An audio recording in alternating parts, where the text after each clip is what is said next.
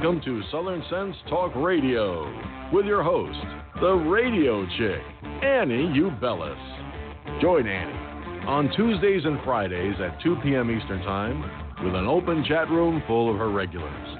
And yes, you can even call in. Call 917 889 3675.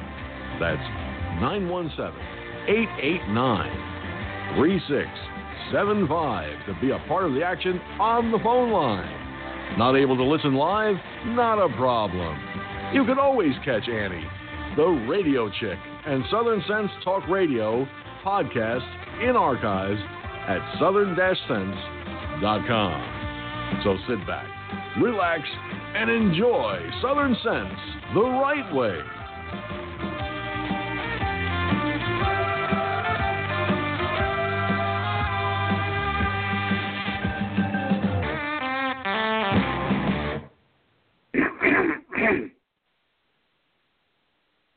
Good afternoon.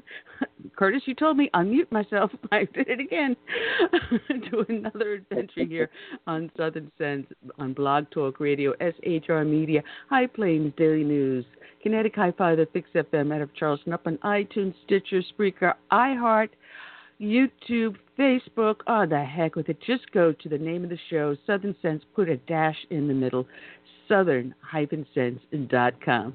Curtis, we got a lot going on today, and um, I know I sent you a message earlier about something that's going on.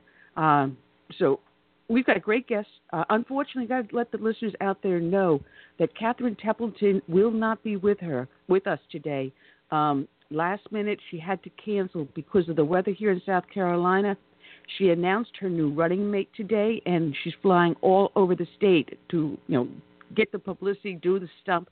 And because of the bad weather, we've got really bad weather here in South Carolina and North Carolina. I think you got it down there in Florida too. So oh, flights definitely. were all changed, and so she'll, she'll be up in the air flying when she's supposed to be here with us. But no worry, she will be here on June 5th. She was at our Tea Party meeting last night, and oh my goodness, this woman is fantastic. She has my vote. I'm telling you right here and now. Catherine Templeton. There's five people running for governor here in South Carolina, and Catherine Templeton, hands down, has my vote. But she'll be here with us on June 5th. So we got a lot to talk about, Curtis. A heck of a lot.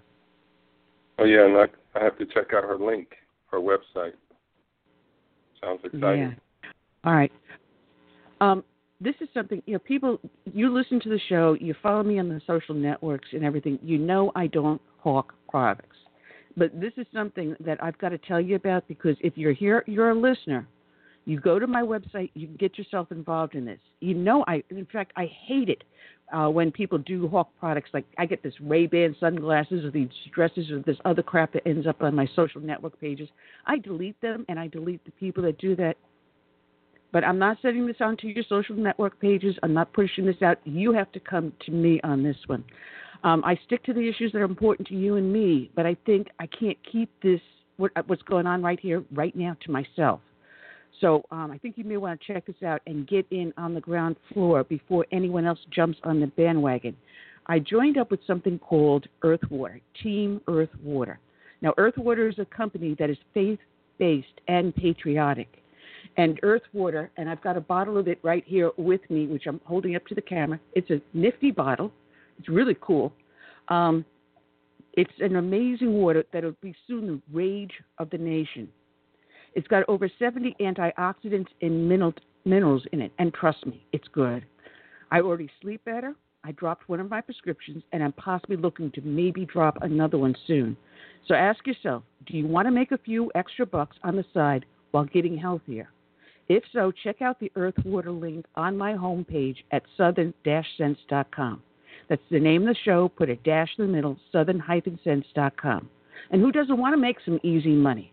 You earn a 10% commission on what you sell, and they even set up a web page for you to sell from. There's hardly any work you have to do there. Every time a customer returns to your page and buys, boom, you got yourself a commission. And they don't pay it out monthly, they pay it out every Friday. So every week, you get a check in the mail.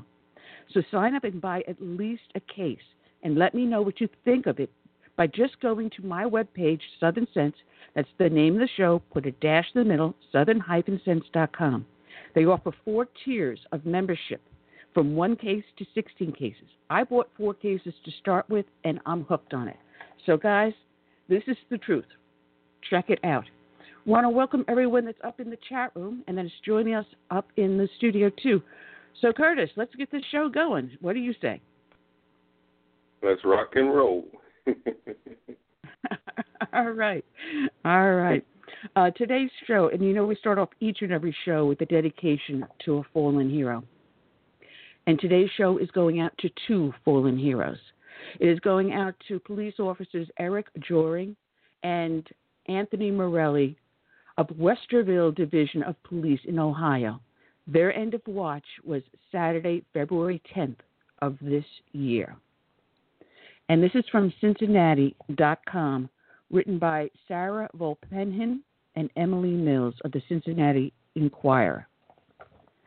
The news of two Westerville police officers killed on the job came as a shock to many residents in this suburb. It's obviously a shock because that's not Westerville, said resident Doris Myers, pointing to reports that these were the first Westerville officers killed on the job. Officers Anthony Morelli, 54, and Eric Joering, 39, were fatally shot while responding to a 9 11 hang up call at a Westerville residence with a history of domestic violence. Westerville Police Chief Joe Morbitzer said in a press conference that the veteran officers were immediately met with gunfire when they arrived at 12:10 p.m. at a residence on Crosswind Drive in the outskirts of Westerville. Quentin Smith, 30, has been identified as the suspect in the shooting and is in police custody, facing capital murder charges. It's hard to know how it's going to ripple through the community, Myers said. Children have lost a father. Myers was at a prayer service at Westerville Church of the Nazarene, one of many held across Westerville to honor the two officers. More than 200 people linked arms and joined hands during two services at the church, some of them brushing tears out of their eyes, their heads bowed. Father, we certainly did not expect to be praying for this today at this prayer service. Our community is shaken, Ledford said. We pray for these other police officers who are. They're just broken today. We don't pretend to understand, Lord, what they're going through. Adriana Nilo, who lives in Westerville and whose husband is a trooper with the Ohio Highway Patrol, was ushered to the front of the church. She said she was shocked and saddened by the news of the shooting, and that as a wife of a law enforcement officer, she can't help but think of the families of Morelli and Joering. I am just looking for answers to what happened, she said. Myers said that among Westerville residents, there is a lot of support for the police. Myers, who said she takes people into her home who are trying to get back on their feet, said when she had had a call had had heard the call. The police officers got into her house quickly. They were in less than five minutes, she said. Lauren Berger, a former Westerville resident, said with Westerville being a small community, if people don't know the officers, they probably know someone who did. Berger, whose aunt is a police officer, said she was on her way to the Westerville police station to drop off homemade cookies. Anything I can do, really, to show my support, she said. Our ceremony at the Westerville North High School gym that Sunday afternoon attracted hundreds of community members packed in two bleachers with a box of tissues in each row. We are the largest suburban agency in central Ohio at 76 sworn officers, said Westerville Police Sergeant Greg Lavalle. We have 74 now. Joering was a 17 year veteran of the Westerville Police Department, while Morelli had been with the department for 30 years.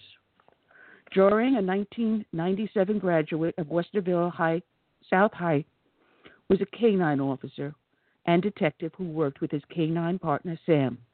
Morelli served with the department's bike patrol. 14 Westerville officers, all members of the department's honor guard, and the department's chaplain, Jim Meacham, flanked a podium decorated with a blue ribbon. LaValle, the commander of the department's honor guard, said the officers came to the vigil so the community could see us as something more than just a uniform. We're human beings, and yes, we wear a uniform, and we wear it with pride, said LaValle, who choked up when he spoke. My brothers and sisters are grieving and in a great amount of pain. Former students, parents, city officials, first responders, and others shared their memories of the officers, with many speaking of Morelli's infectious smile or Joering's complete dedication to his work. Westerville North Athletic Director Wes Elfritz said the only time he met Joering was during a locker search at the high school. That short interaction was enough for him to see the kind of officer Joering was. To see him in action, to see how serious he took his job of protecting our kids. That's my only interactive I've had with him. But I could tell that day Westerville was a lucky place to have a guy like Officer Joering. Westerville resident Kayla Kane recalled fond memories of Morelli, who had been a school resource officer at Westerville schools, whom she said even the bad kids loved. Kane had once left high school and is now raising a son. Right now, people are telling him to fear the police, she said of her six year old. I'm trying to raise him to love them. Former Westerville student Michael Seidel said when he was younger, he believed that the police were to be avoided. But then he met Morelli. Morelli would come over to our table at lunch and he would talk to us, and he would make a relationship with us, and he gained our trust, and we looked at him as a friend, Seidel said through tears. That changed my perception of law enforcement. To an immigrant National Guard member who lived in the United States for about 40 years, Morelli was the officer who vouched for him. Mahmoud El Yosef said that he received a death threat the day after 9 11. Tony told me, Don't worry, you're one of us, he said. Tony de- vouched for my loyalty. To have law enforcement on your side to vouch for your loyalty means a lot. To Westerville resident Stephanie Santino, Morelli was the calm, concerned officer during a moment of panic. In his years as a special officer at Giant Eagle, a grocery store, I had the horrid experience of losing my child inside the store, and she was seven at the time, and it was panic, she said. Santino went running to Morelli at the front of the store. The calm that he had and the sense of how much it mattered at that moment, she said. It was Morelli, she said, who found her daughter at the bathrooms and brought her back. Ten years later, Santino said she ran into Morelli, and he remembered her daughter's name. When news reached the ears of Santino and her now 16 year old daughter, they hoped it wasn't our cop. When they found out it was, it felt so personal because that is how the city is. They are our cops. And a final note Sam, the canine dog, has been placed with the family of Officer Jory. They will have a constant reminder of him as they love Sam. Today's show is dedicated to all the brave men and women out there that serve as first responders, be they law enforcement officers, firefighters, or emergency services. It is also dedicated to the brave men and women that serve in our military from the birth of our nation through today and into the future. We dedicate this song to them. Amazing Grace. May God bless each and every one.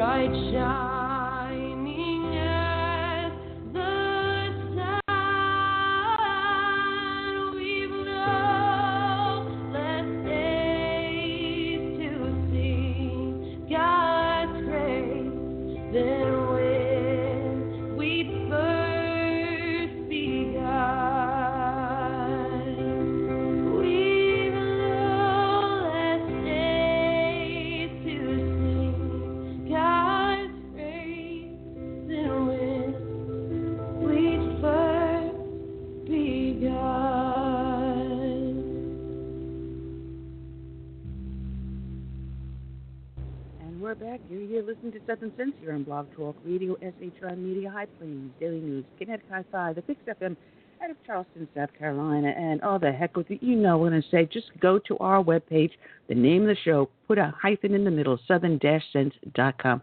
I see people in our studio, Curtis, and I believe this may be our guest just popped in up on the line. Let's bring them open. And good afternoon. Is this our guest, Alex, Alex Newman?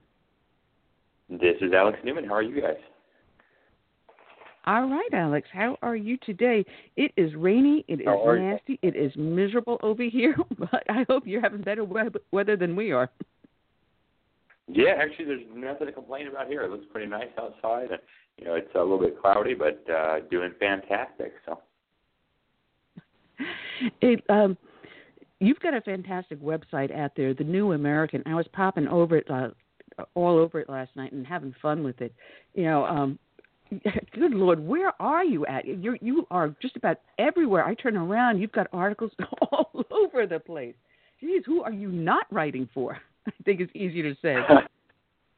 yeah, well, yeah, it's true. I've I've written for a lot of publications over the years, uh, probably dozens.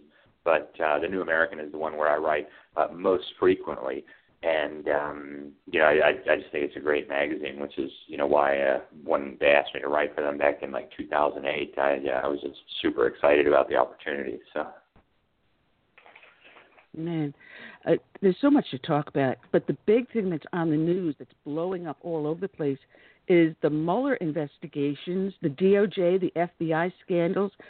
Holy cow! And now Trump is calling for an investigation into the DOJ and the FBI this is the craziest stuff. This makes Watergate look like you know a walk in the park, and there's possibility that Obama administration is also behind this. This is the craziest stuff I have ever heard. Yeah, I mean, it, really seems like it's out of a movie, but uh, I think this is an incredibly exciting time to be alive. I think what's happening here is uh, the deep state overplayed its hand. Um, you know, they they assumed that Hillary Clinton was going to get elected. When she didn't, they panicked. Uh, they made sloppy mistakes, and now they are, I think, in the process of being busted. Uh, so I think what needs to happen now is, you know, rather than just letting a few fall guys at DOJ and FBI take the fall and take the rap and end up in jail, we need to follow this investigation all the way through to the end. Who are the associates of these people? Who are the ones guiding this, and I think conspiracy is the only word to accurately describe this. I mean, it's you know, more than uh, one person, clearly illegal, immoral, uh, and and certainly uh, happening in secret. So we need to find out everybody who was involved in this. We need to find out who the paymasters were, and we need some serious accountability here. This was an effort to subvert the will of the American people as expressed in free elections. That is not only intolerable, that's borderline treasonous, and a lot of people need to be going to jail. And uh, again, you know, I don't think we should be satisfied with just letting a couple of guys at the FBI and the DOJ fall on their sword here. I think we need to follow this investigation all the way through. You know, it's funny because when James Comey came out with his book, which I have no intention of ever reading if I can, unless someone hands it to me for free, because I'm not giving him a penny of my money. But he's he's he was out there. He was doing all the talk shows. He was all over the place, tweeting and everything else. Suddenly, he's fallen silent. He hasn't had posted anything since I think May 11th. So it's been 11 days since you've heard a peep out of him.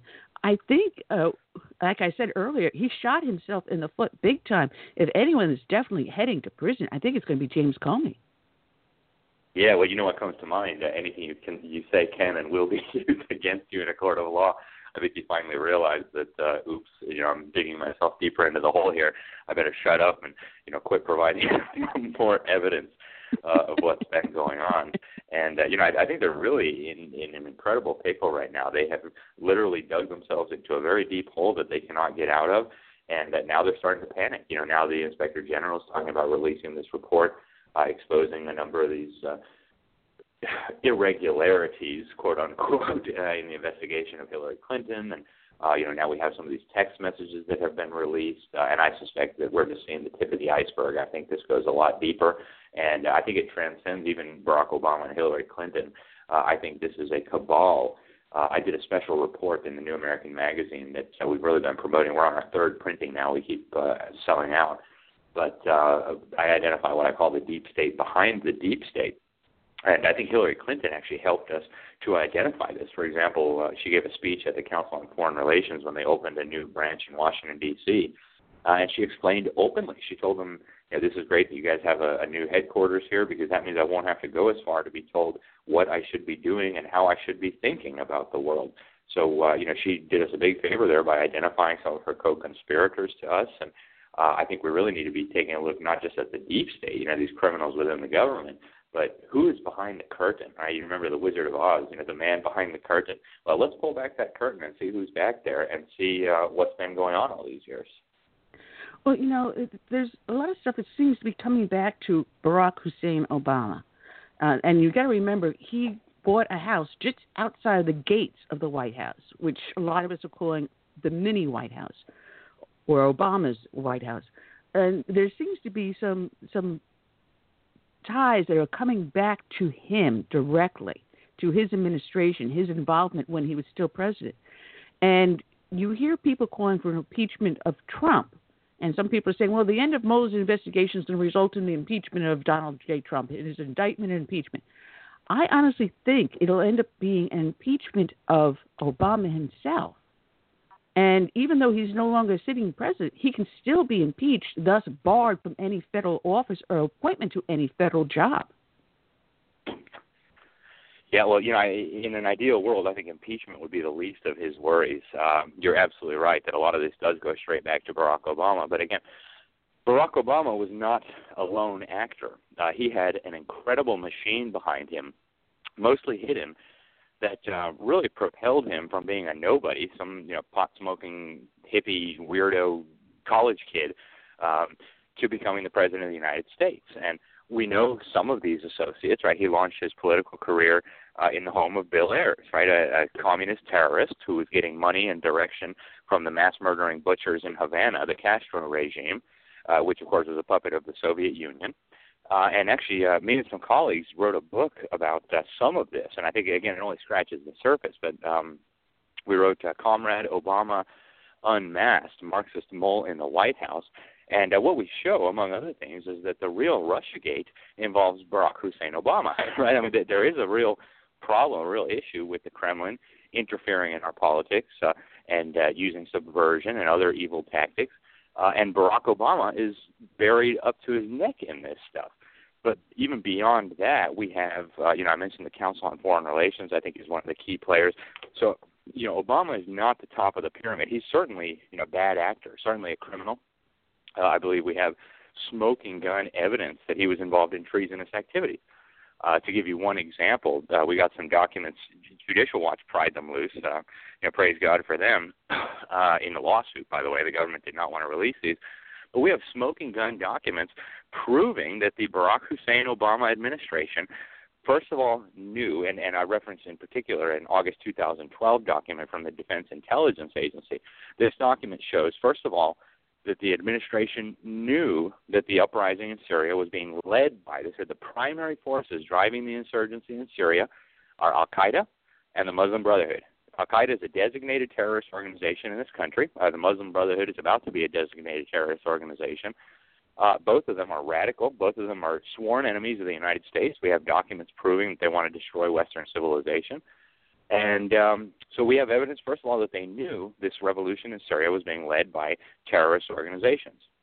In that same document, they admit that the U.S. government is supporting this uprising, which they had already admitted was led by Al Qaeda. Um, you know, the definition of treason is aiding, and giving aid and comfort to the enemies of our country. If Al Qaeda is not the enemies of our country, I don't know who is, right?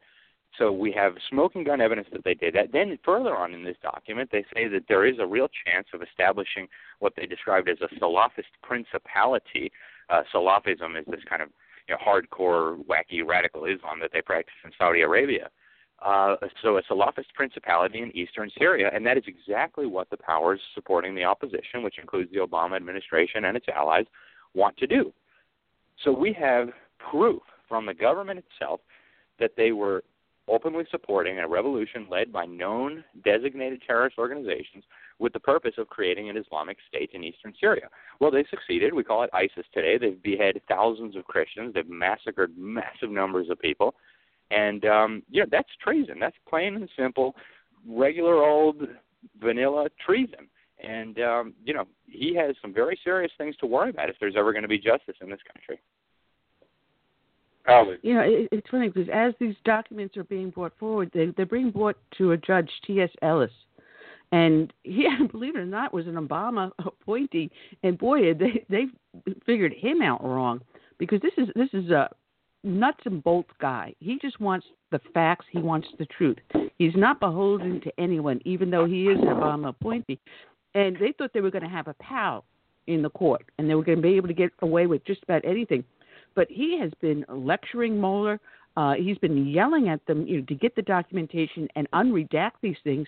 And every time they do unredact these things that they claim are confidential or top secret, there's nothing there that should be top secret. They were just covering their own hides.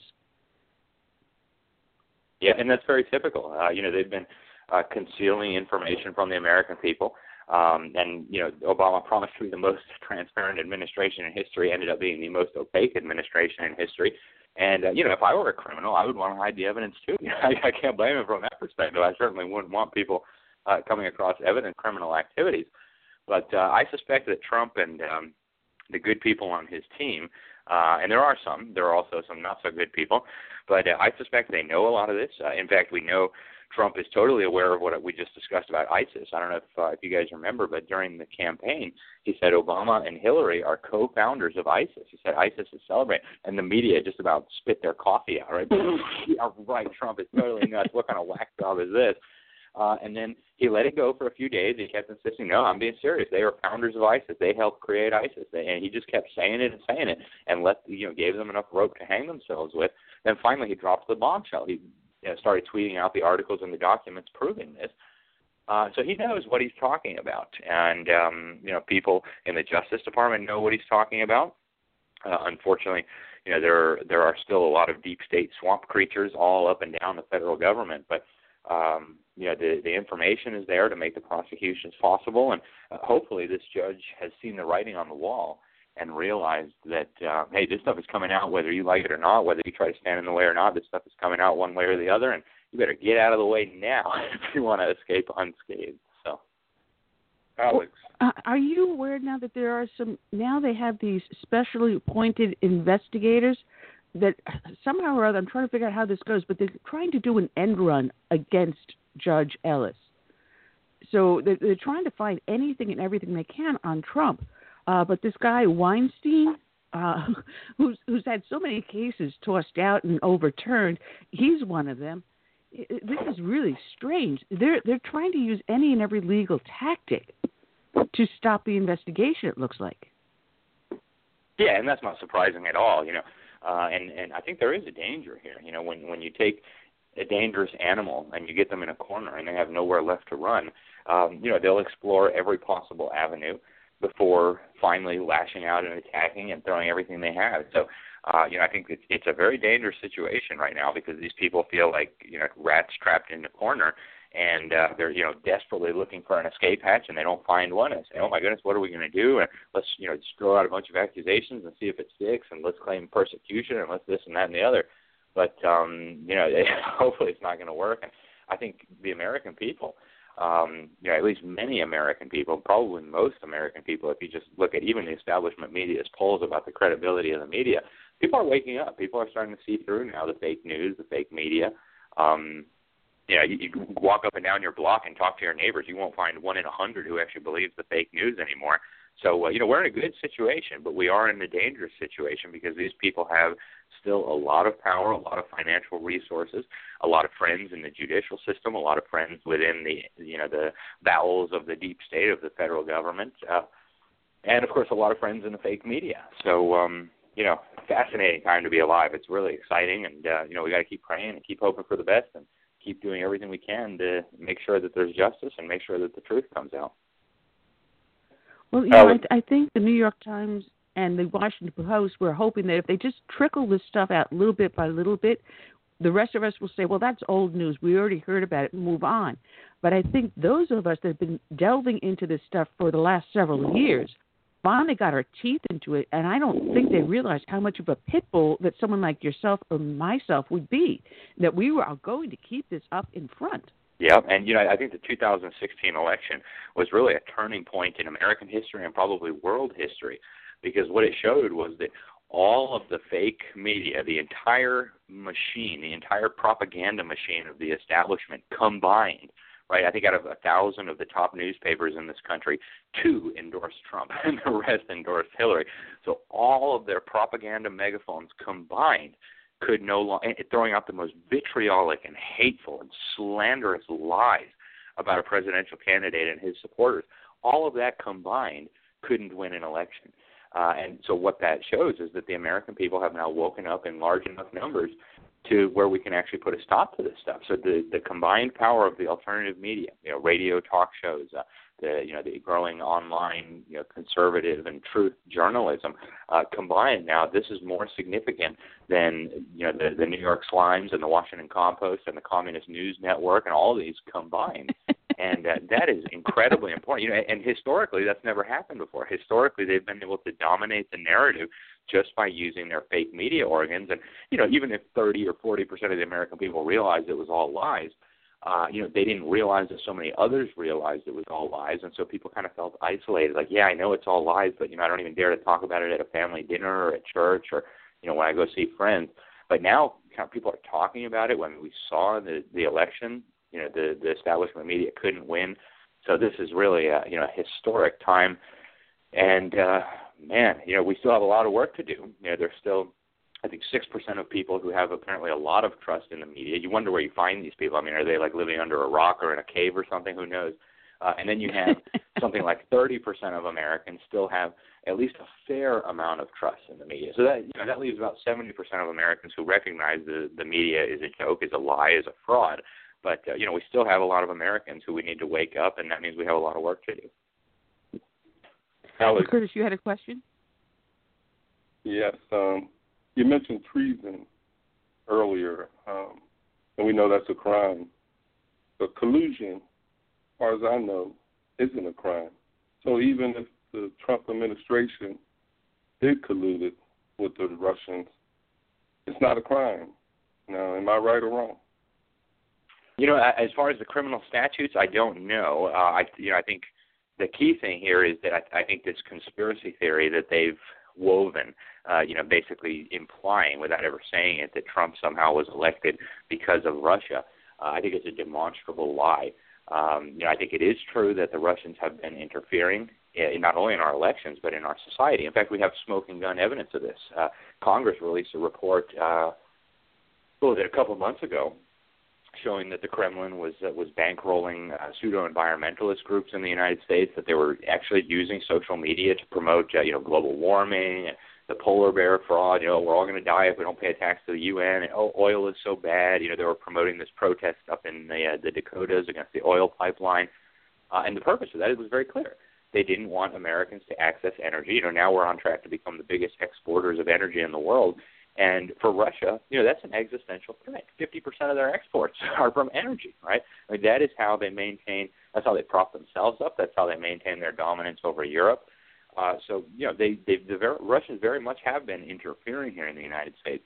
But the idea that, uh, you know, they somehow helped Trump or wanted Trump to win is ludicrous. I, th- I think the real investigation ought to be focusing on Hillary Clinton.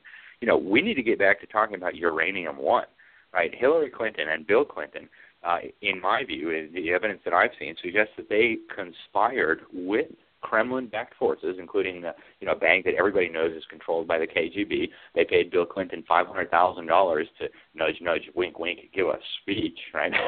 Come on, they think we're so stupid.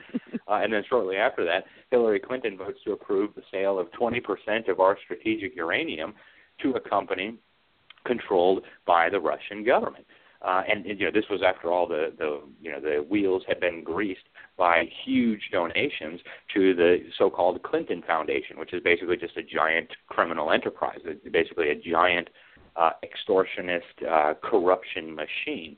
So we do have evidence of Russia doing bad things and of American actors cooperating with Russians doing bad things. Uh, but you know, it's, it's a very common communist tactic that when you're caught in some sort of crime. You know, it, it, even run-of-the-mill criminals do this, right? You, you walk into a store, you know, somebody steals something, and then the thief, someone says, "Oh, look, there's a thief," and the criminal says, "Thief, thief, thief," right, and points at some other random guy and tries to make his getaway. So I think that's very much what we're seeing here with Hillary Clinton and Barack Obama and Comey and Mueller. You know, all these guys, they go way back in the deep state. You know, they're all tied to the Council on Foreign Relations, to these elite institutions, and frankly, unless and until this web of criminality gets broken up, uh, you know, I, I don't see how we're going to solve this problem. So, uh, you know, whether collusion is or isn't a crime, I actually don't know. But I think you know it's plain at this point that there was no collusion. If there had been even a scintilla of collusion, to use uh, Barack Obama's term, uh, they would have published that and leaked it into every newspaper in this country a year ago, right? They've had a year now to come up with something, and they've got nothing except innuendo and demonstrable lies on a dirty dossier that's now, you know, a joke and possibly a criminal indictment waiting to happen.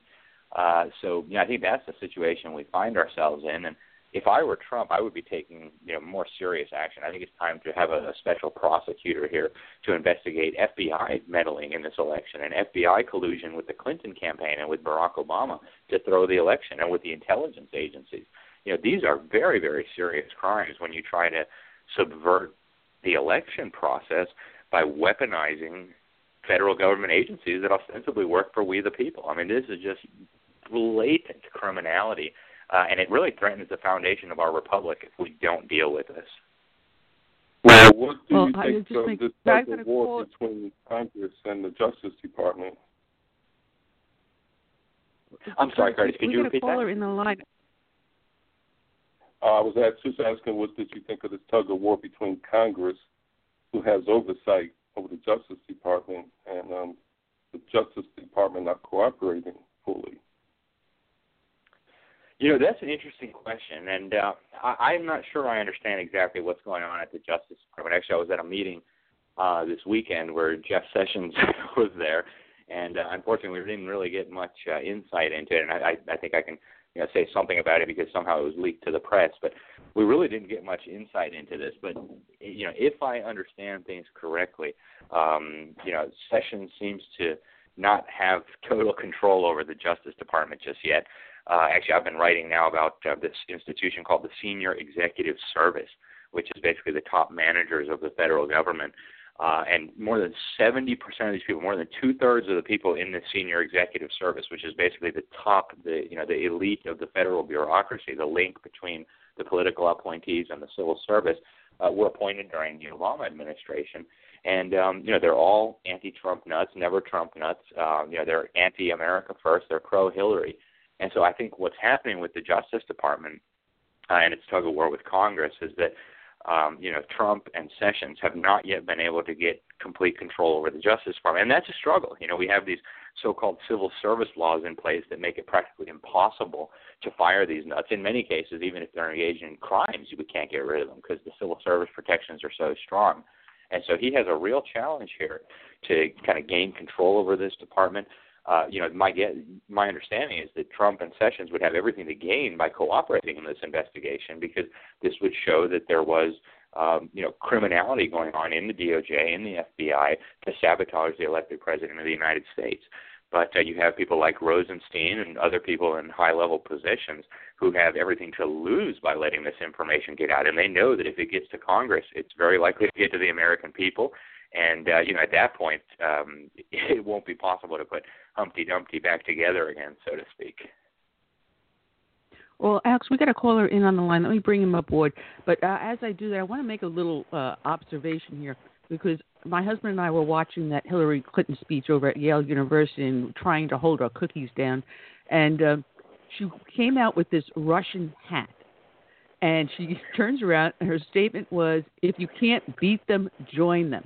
Uh, yeah, well, we already know that you joined the Russians years ago, but it was just, it was just proved exactly where she was coming from, didn't it? Oh, the, uh, the caller on the line is our friend Cool Mike, a former co-host of ours. Mikey, go ahead. Hello. Good afternoon, everybody. Um, I have three questions for our guests, kind of laid out. Um, number one, at this stage, do you think Donald Trump knows the truth? He's letting it all play out. Number two, um, what would be the reason um, for uh, basically Congress not pushing? Right now, they're kind of going in this tug of war. What would be the reason for them not saying, "Look, turn it over, done"? All the because it's obviously majority Republicans. Um, are maybe some of them involved in it? Because as we know, a lot of the Republicans didn't like Trump. And number three, is this kind of a JFK type thing uh, um, unfolding right before our eyes? I mean, I wasn't around when JFK was there, but you read about it, you watch these movies, and you tend to think that uh, this could potentially be something like that. You know a lot more than I do. So those are my questions laid out. Excellent. Well, thank you very much for your call, Michael. Appreciate it, and it's good to hear from a former host of this great radio program. Um, oh, thank you know, I'll for start the plug. with uh, your first question. Oh no, you guys are doing awesome work, and I so appreciate you, and I so appreciate the opportunity to come on.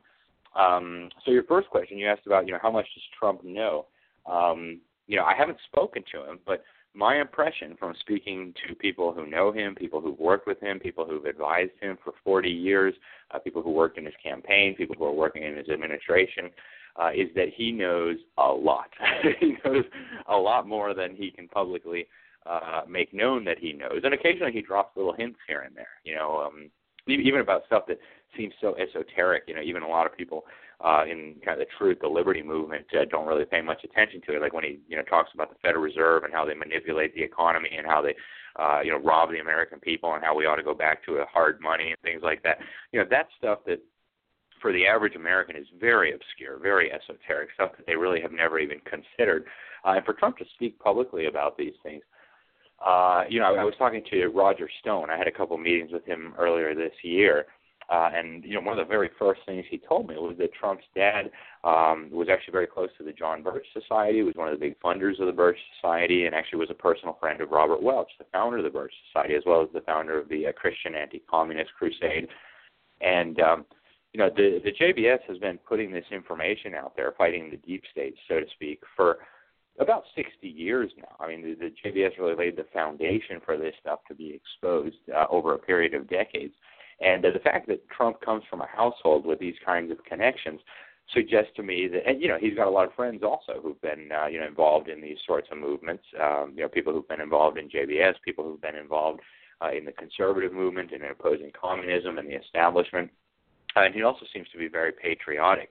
So I, I think it's clear that Trump knows a lot about a lot. And it's equally clear, I think, that he can't say all of these things openly and in public at the moment because, you know, unfortunately, the American people are not quite ready to hear the full truth and nothing but the truth.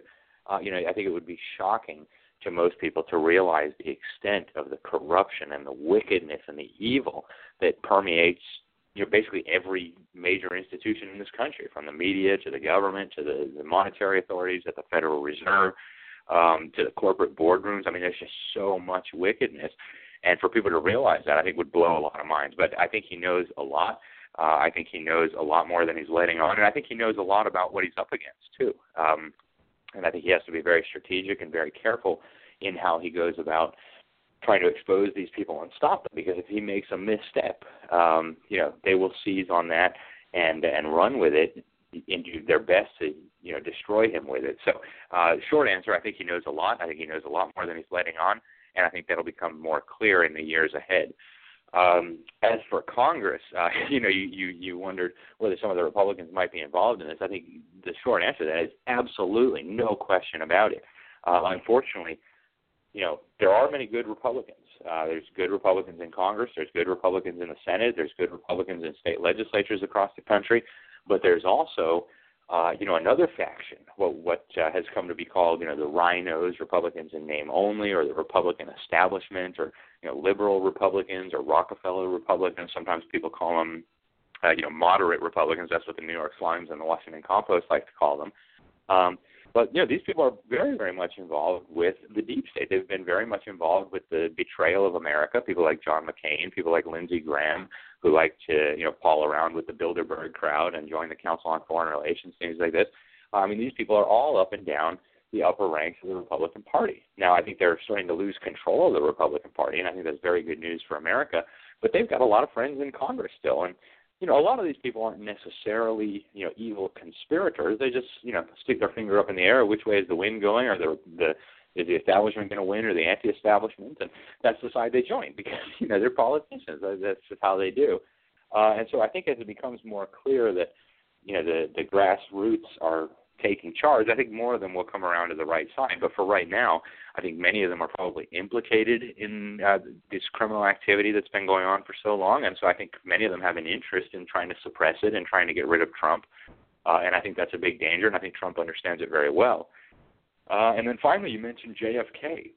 Um, yeah, it's it's very interesting to talk about JFK for people who don't know much about him. You know, there's a, a video that he made on YouTube. It's actually an audio recording where he talked about this massive international conspiracy that aimed to enslave every man, woman, and child on the planet.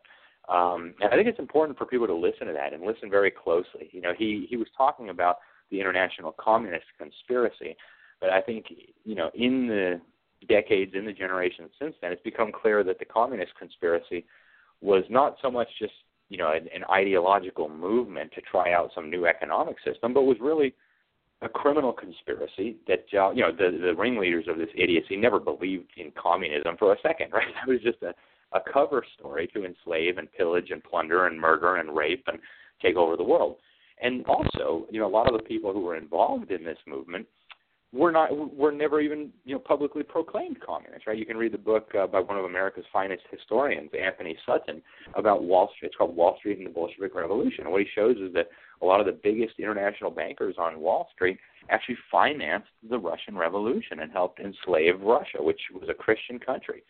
Um, and you know, this, there's so much evidence of this, and so much evidence that elements in the United States have been cooperating with this. In fact, I just sent in an article late last night that I wrote with uh, my friend Frank de Varona in Miami, um, who uh, was a, a veteran of the Bay of Pigs invasion. We wrote an article on how globalists, CFR members in the Kennedy administration, deliberately betrayed the Bay of Pigs fighters so that Castro could win and these guys would lose. And before that, Eisenhower deliberately helped bring Castro to power uh, CFR members in his administration, CFR members at the New York Slimes, like Herbert Matthews, who went down and interviewed Castro, and said, "Oh, he's definitely an anti-communist. He's like the George Washington of Cuba. He's so awesome. We should totally support him."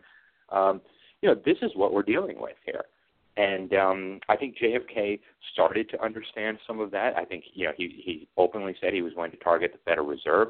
He openly said he was going to target the Central Intelligence Agency, which unfortunately had become completely dominated by communist operatives and and um, wicked people. And uh, you know, Donald Trump is kind of in a similar position. And so, you know, to go back to my in my meetings with Roger Stone earlier this year, who's been advising Trump uh, since the 80s, and actually was the one who recommended that he run for president. Um, you know, he actually brought up JFK. He said the, the deep state will remove Trump, or will try to remove Trump by any means necessary. Uh, Robert Mueller and his phony investigation are, you know, Plan A uh, Plan B, they've already floated trial balloons for that. Oh, the president's crazy, right? We have to get rid of him under the 25th Amendment because he's totally nuts, and if we let him stay in power, he's going to ruin America. So they tried that, right? If you guys remember, you know, right around the New Year, that was really being pushed in the Communist News Network, in the New York Times, in the Washington Post that he was nuts. And then finally, uh, Roger Stone said, you know, their their last option would be to do what they did to JFK and just try to put a bullet in his head. Um, you know, whether that would work in derailing what he has kind of started, I don't know. But would the insiders stoop that low to stop him? Absolutely, they would. I mean, they, they don't look at killing people in the way that a normal person like you or I would look at killing people. For them, it's just you know a tactic in a process that they're trying to to achieve certain goals that they want to achieve. How do we know this? Because they've killed people all over the world. They've killed people by the millions. And uh, you know, what's one more person? They, they don't have any moral scruples in that way. So, uh, good questions. I hope those are adequate answers for you. And if you have any follow-up ones, uh, you know, if it's okay uh, with Annie and with Curtis, I'm happy to take them. Well, so Mikey? in other words, uh, yeah. Well, just to follow up, I only have one. Thanks. Uh, they were great answers. Be a uh, basically um, an American coup d'état, basically of uh, what we what we refer to confidently as the uh, establishment or deep state. Correct? If uh, if Precisely. those were the measures taken, because I know uh, the Dalai Lama. I mean, we've got a history of doing this. So That's right. Well, they, they've become masters at overthrowing governments that they don't like, and uh, you know they've been incredibly successful. You can look at uh, how they uh, betrayed Chiang Kai-shek and supported a coup d'état against him by uh, Chairman Mao, who was supposed to be, according to the New York Times and our State Department, an agrarian reformer who just didn't want the oppression of Chiang Kai-shek, right? Who was an anti-communist, pro-American, hardcore U.S. ally who had helped us defeat the Japanese. Uh, you can look at how they did in Cuba. Uh, you can look at what they did in Iran. You can look at what they did in Guatemala. I mean, they have become masters at overthrowing governments that they don't like. But I think Trump is a whole different animal for them. he seems to be uh, smarter and uh, and more adept at this. He seems to have a more uh, in-depth understanding of how they work, and um, you know, occasionally something that seems like a misstep later makes sense. So, uh, you know, I, I, I have high hopes that um, that he'll last. Uh, you know, apparently he's been taking very serious steps to ensure his security, uh, and I think that's a very wise decision. Um, you know, he, he's done a fairly good job of uh, neutralizing the Robert Mueller threat. You know, Robert Mueller came out now with some phony indictments. I think the American people would pretty much laugh. Uh, and then, you know, the idea that he's crazy, that trial balloon, you know, and, they really pushed it hard to their credit. You know, they had all these phony experts, and here's a psychiatrist here and a president of a psychiatric association there. Oh, he's clearly crazy. And that didn't work either, right? Trump's poll numbers are now higher than they've ever been. So, um, you know, I, I think they're kind of running out of options here, and I think that terrifies them.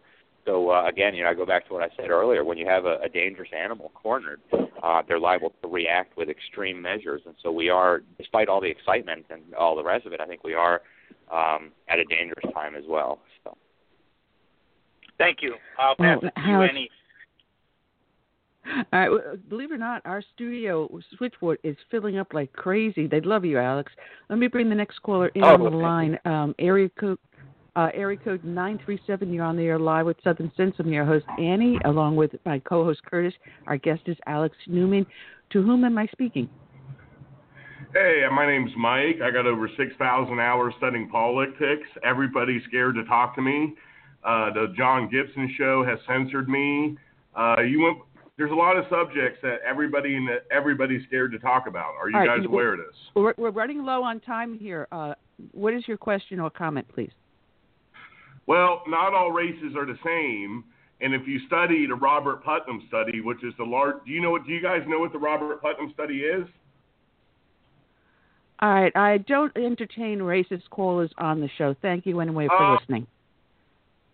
yeah, good call. I mean, we're all Get part of the the human race. We all come from Adam and and Noah, and you know, to to try to push racism. It's just another tool of division uh, that the enemy uses to keep the American people divided and arguing amongst each other instead of actually dealing with the real problems we're facing. So.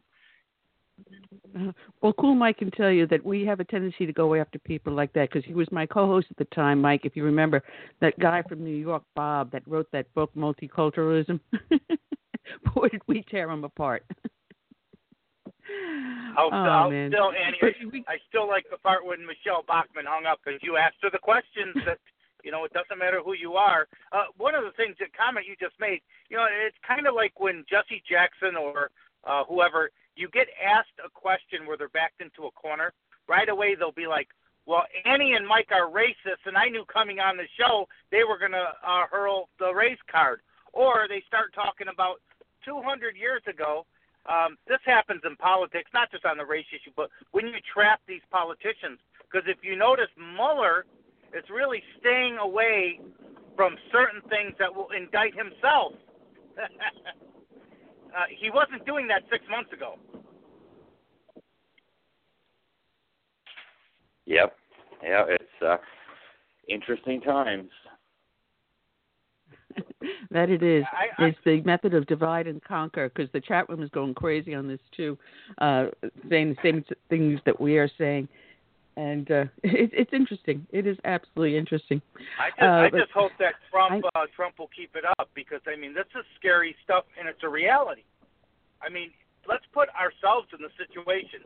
All of us here, Curtis, myself, Annie, our guest, we all love this country. We all put ourselves in front of the country. But I mean, there, you know, Martin Luther King knew he was his days were numbered, and it takes a lot. I don't know if JFK did, but I mean, it, that's a scary situation to be in, knowing that they're out there wanting to get you because ultimately, the deep state is very big. They're very well financed. They're amazingly well organized, and they're good at what they do. And Yeah, you're they right, are, Mike. and Uh, uh, they wouldn't have gotten in the position that they're in. Oh, I'm sorry. Go ahead, Curtis. I was going to say Mike is right. Uh, this president, I think, is going through a very dangerous time because the closer he gets to um, exposing the deep state, the more desperate they're going to get, and the more callous they're going to get in their attempts to thwart, you know, them from finding out exactly, you know, who is behind what and why. So he's got to be very careful. And from my understanding from the beginning, he kept his own security force, um, and pretty much the Secret Service is aug- augmenting them. I don't know if that's still true today, but you know he seems to have a handle on it. So we'll see. Yeah. hmm Yeah, and you know, I, I don't think prayers hurt. You know, the Bible tells us, you know, pray for your leaders, pray for those in authority, and um, I think we need to be taking that seriously. so, um, you know, I, I think we need divine intervention here, and um, and we, we ought to be pray- praying for our president. So. I Well, mean, I- the I Pope, think also that you have to Thatcher, and look- Ronald Reagan uh, was what six months. They tried to assassinate all three of them. The Pope, Thatcher, Yep. and uh, Ronald Reagan.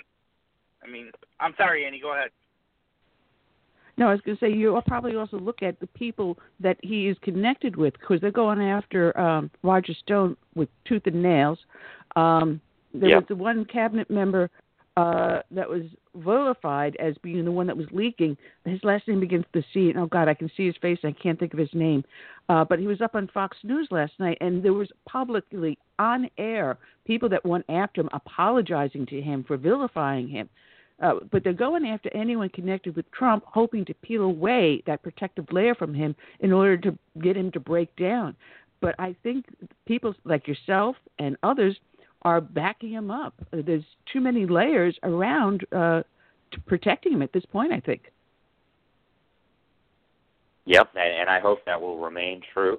Um, you know, they they try to demoralize his supporters. They try to tell us, uh, you know, lies and and come up with indictments and try to scare everybody. You know, it, it seems like everybody who uh, even comes within like one degree of separation of President Trump ends up needing to have to lawyer up and you know fend off indictments and fend off hostile media and hit pieces in the in the establishment media. But um, you know, through it all, his uh, his you know core supporters have stuck with him. He's gained new supporters. You know, just the other day, Glenn Beck, who was one of the Never Trumpers, I saw him put on a you know Make America Great Again hat.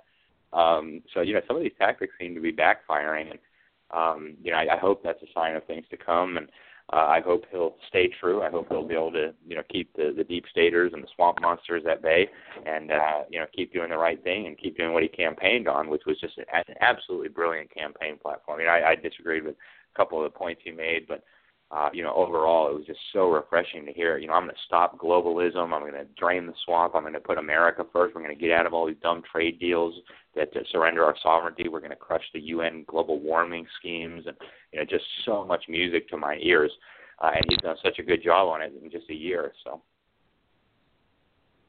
Well, Alex, I don't know if you want to stick around because we've got our next guest up because I think the two of you will have fun speaking with each other too. Uh, but before I do that, um, before I bring on, I want to mention that uh, I don't do advertising on the show, but this is for myself. It's something I got involved with. It's called Earthwater, and Earthwater is a company that's faith-based and patriotic. They are getting affiliates signed up. It's not there in the complete public just yet, but if you want to make a couple of extra bucks on the side, go to my website, which is the name of the show, put a hyphen in the middle, southern-sense.com. Uh, click on the Earth Water link. You can become an affiliate and earn a 10% commission. Uh, check it out. It explains everything up on the website if you see me drinking from my cup, it is Earth Water that I am drinking. It's a cool looking bottle. So check it out. Earth Water over on my webpage. The name of the show, put a hyphen in the middle, southern-sense.com. Let's welcome aboard onto the show our buddy Dan Perkins. Good afternoon, Dan. We have with us Alex Newman of the newamerican.com uh, with us. So we're going to have a blast today, I think. I hope so. Yeah, Good afternoon. I, I would really love to it, hey Dan, uh, unfortunately, I would really love to stay, but uh, I thought we were just going to go until three, and so I've made uh, another commitment. I've got another interview I've got to hop on here real soon. Um, maybe next time we do it, if, if, if you know if you guys want to do uh, with an extra guest, that would be awesome. Just uh, let me know a little bit in advance, and I would love to stick around for an extra hour. So. Well, thank you, Alex. I'm telling people to check out your website. There's a link on the show page here, thenewamerican.com. And God bless you for all the hard work you do, sir. Hey, thank you guys so much. God bless you as well, and I uh, look forward to our next time. So thank you so much, and take care. Take care, Alex. All right. Thanks, guys. Bye bye. Danny, Danny, Danny, Danny, always love having you on. There is so much going on. I don't even know where to start with you. Um, we were supposed Just to have uh, Catherine Templeton with us. we were supposed to have Cap- Catherine Templeton with us today, but because of the bad weather here in South Carolina, her plans got all changed. So she's up in the air on a plane right now. She will be with us on uh, June 5th, uh, which is a Tuesday. So if you're looking for Catherine Templeton, she will be with us. But uh, I had so much stuff. Where my papers are tossed all over my desk, Dan. oh Jesus. Oh man, I'm trying to think of where. Oh, here we go. Wanted to talk to you because uh, you've got great books out there that people can find on your website at uh, Dan Perkins at sanibel.com. You also have the songs and stories for soldiers up on that website too. There's a link on the show page here for people to check out your webpage for the charity work you do and all the hard things you, you keep on. Plus, you have your own TV and radio show. Boy, am I a little tiny fish in the pond compared to you. Uh, but well, um, the Washington Free Beacon. Oh, they, they, yes, they are. Um, the Washington Free Beacon had an article out that on this past Friday, the Defense Department announced that the U.S.-led coalition completed 66 strikes against the Islamic State between May 11th to 17th. Uh, combined Joint Task Force Operation Inherent Resolve and its partners struck ISIS caves, campsites, training camps, bomb factories, and other targets in Iraq during the five of the past seven days. No strikes were carried out on Sunday or Thursday. In Syria, where despite the coalition's progress, ISIS had been able to gain a foothold in parts of the country, and strikes occurred every day of the week. Forces targeted and destroyed an ISIS command and control center, several vehicles, weapons storage facilities, supply routes, bomb factories, communication buildings, and several fighting positions it looks like Trump is keeping his word in really taking the war on terror to another level. No question. It, it, it's um, the thing that we have to be careful of is that um, a lot of people and people in Congress seem to think that um, I think this. I don't know what's going on. Somebody all right? We got some background noise here. Yeah. All right, let's see if we can. There, there we go. Okay. Try it now. That's good. Thank you. Uh, good. Thank you. Um, so, what we have to be careful of is that we may have degraded and reduced ISIS in uh, in Syria and Iraq.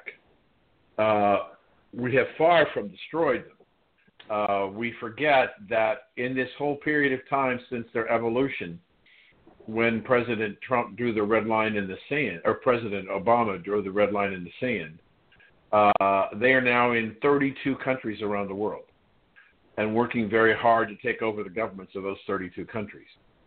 Um, it's clearly happening, for example, in Turkey. Um, the leadership there wants to make Sharia law the law of the land and um, and so that that that we may have physically defeated them. However, some are some of our old favorites, Al Qaeda and uh, the Taliban, are raising their ugly heads again. Um, it's it's like it's like a, a a bad uncle that will never go away. He just stays and stays and stays. Uh, but we have to we have to deal with the the center here that we're talking about of where all this is coming from, and that's coming out of the mullahs in Tehran. Because see, they're the ones that are putting up the money that are supporting ISIS and other terrorist organizations wherever they are in, in the world. And what the president did when he withdrew from the nuclear document, because it's not a treaty, it was never ratified by the Congress, uh, and said he's going to put sanctions on, you're creating a situation where, um, again, we in the main the mainstream media is not reporting this, but they're not reporting, for example, any of the the the protests in southern Iran by college students and and people in general who are opposed to uh, being coming under sanctions because of the nuclear program. Now, this is a very very important thing that's going on because again, if we uh, we are not well schooled in this country about what's happening at, under the Muslim religion. We have, for example, in our nation, we our founding fathers um, put a portion of the Constitution that says that no government can form a religion. So we have a, what we call the separation of church and state. If you look at the first nine chapters of the Quran, they deal with life and how Muslims interact with infidels and other Muslims. Beyond that, it's all about the government. See, in in in the Muslim faith, the religion is the government, and so what's happening will will it be possible with a the the religious figures of the mullahs in charge of the country? Will the people become so secularized that they will abandon the tenets of the Muslim faith to overthrow the government. That is a huge unknown and a very important issue. Uh, I, I don't see that happening within Islam because the moment you abandon the tenets of the Muslim faith, you become an apostate, thus subject to being executed. You know, a fatwa will go on your head. So you have a choice between life or death. And what will 99.9% of the people always choose? They choose to live even if it is under despotism. Well, that's there's certainly uh, um, a rationale to that thought. But l- let me suggest that much like the Western world has gone through and is, and is going through a great secularism in the various religious faiths, meaning they don't need a relationship with an institution, they don't need a relationship with a known deity. They believe they can make their own decisions. They don't need a moral compass. They don't need somebody to help them figure out what to do. So, what's happening is that the Christian and Jewish faith are losing participants because uh, people are becoming more westernized and uh, and as a result, uh, they're moving away from the Muslim faith. And strangely enough, they seem to be migrating uh, more to Christianity than any other faith uh, if they move to a new faith. So, but there are people who are abandoning Sharia, abandoning the Muslim tenets in the Muslim faith because they think there's perhaps a better way. Now, you're right once you cross over that line, you become an infidel, and you're no different than anybody else uh, in in the eyes of those people. But I'm just saying that there are things going on in the Muslim world that um, are going to have an impact on how things happen. And I think, much like what we've seen in North Korea, where the sanctions that were put on by the United States, with cooperation with China and Russia, has really brought Mr. Kim to the table, I suspect that economic sanctions against the people and the leadership, specifically the mullahs and the country of Iran, that change in economic certainty and survival will come into play might have a very major impact on what the rest of the people do in the country of Iran. Well, we got a caller in on the line that's been waiting rather patiently. Let me bring this person in. Area code 612, you're on the air live with Southern Sense. I'm your hostess, Annie, along with my co host, Curtis. Our guest is Dan Perkins. To whom am I speaking? Yes, ma'am. My name is David. Um, thanks for taking my call. Uh, how are you all doing today? Fine, thank you. All right. I, I can hardly hear you. Can you speak a little louder? Yeah, sorry about that. Is it better now or still? Uh, that's a little bit better. Go ahead. Your question or comment?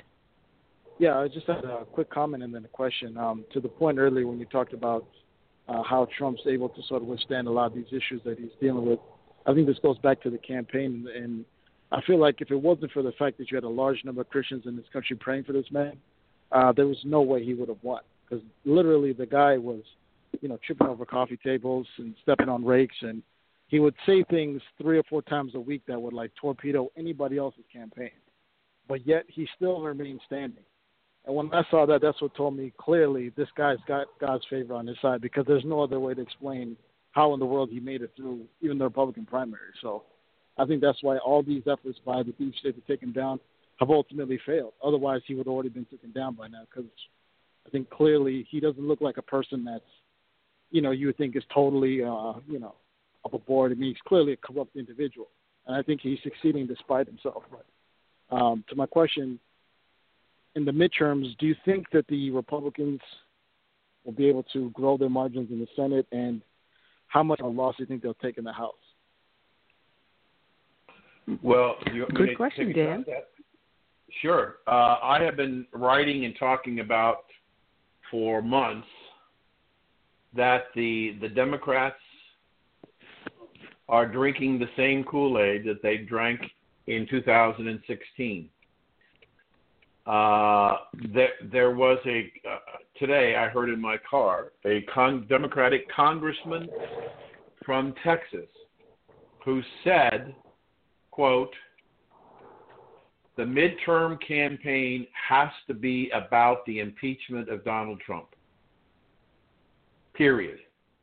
I've said for months that impeachment is a losing issue for the Democratic Party and the defeat of the Democratic Party in the midterm is going to leave the pundits who were sitting at those same desks in November of 2016 flabbergasted that Donald Trump won over Hillary Clinton are going to be sitting at those same chairs flabbergasted at how did we lose even more seats in an off year election when we were supposed to gain and how did we lose total control of the Senate they the problem is that they are not being responsive.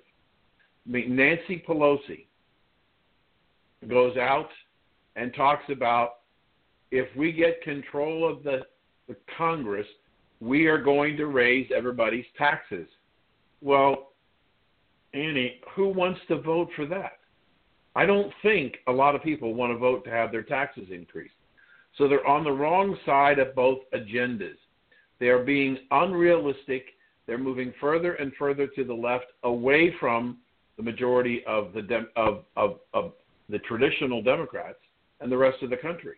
So I think you could see a good old fashioned, excuse me, ass whipping in the midterm elections, and they can't see the train coming, and it's coming full bore.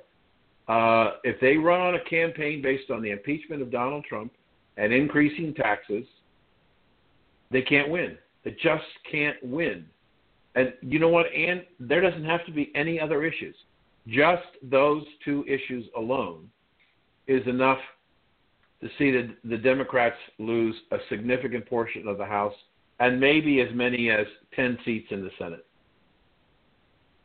Well, I, I think honestly that the Democrats have actually lost touch with the common man, and where Trump hmm. wins, mm. even though he may be not eloquent in how he speaks or how he approaches issues, he speaks the language of the common man, and he says things that all of us are thinking, but are afraid of political correctness and afraid to say.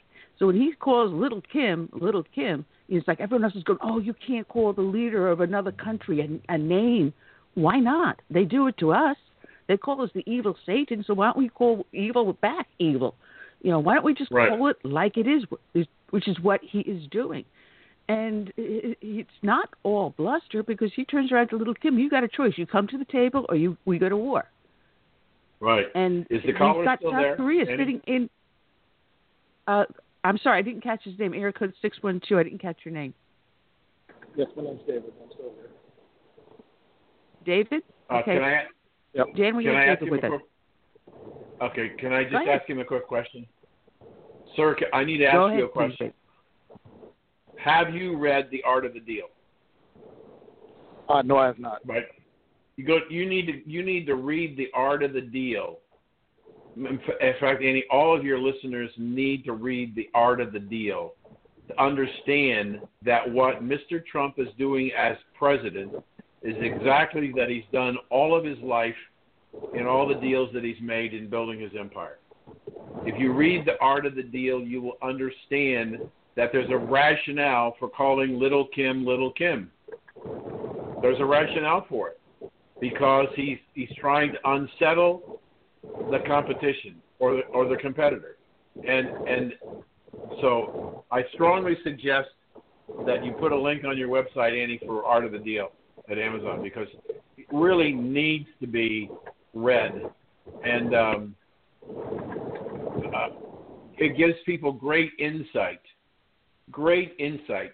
The the the not only of the st- of the style and the structure of how to negotiate, but one of the things when I, I I read the book twice, now I have it on audio and listening to it a third time.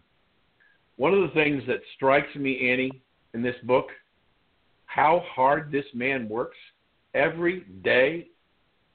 If he's brought to the presidency the same kind of tenacity and commitment to work ethic to the being president that he had when he was running his companies, and I believe he does. That's why he's been able to get things done. You know, you made the comment, Annie, he doesn't speak eloquently. He speaks more like the common man. You're absolutely right.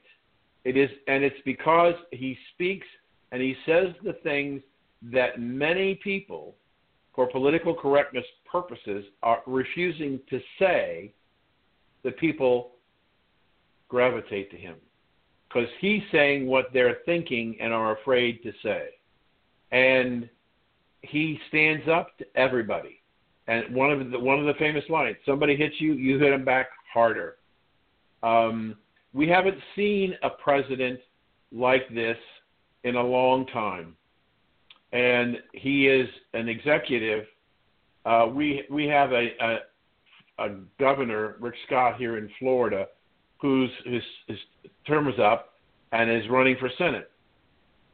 And his campaign is send a business, send as many business people as possible to Washington to clean up the swamp. Because it's business people who understand what America needs as a country to grow and prosper and survive. And government is not the answer to the question. And what Mr. Trump is doing what he's doing is showing that he has adapted to the change in the world, and a lot of people, you know, our politicians in our government, who says he's not being presidential. Well, let's see, was Barack Obama presidential based on what we're hearing today? I don't think so.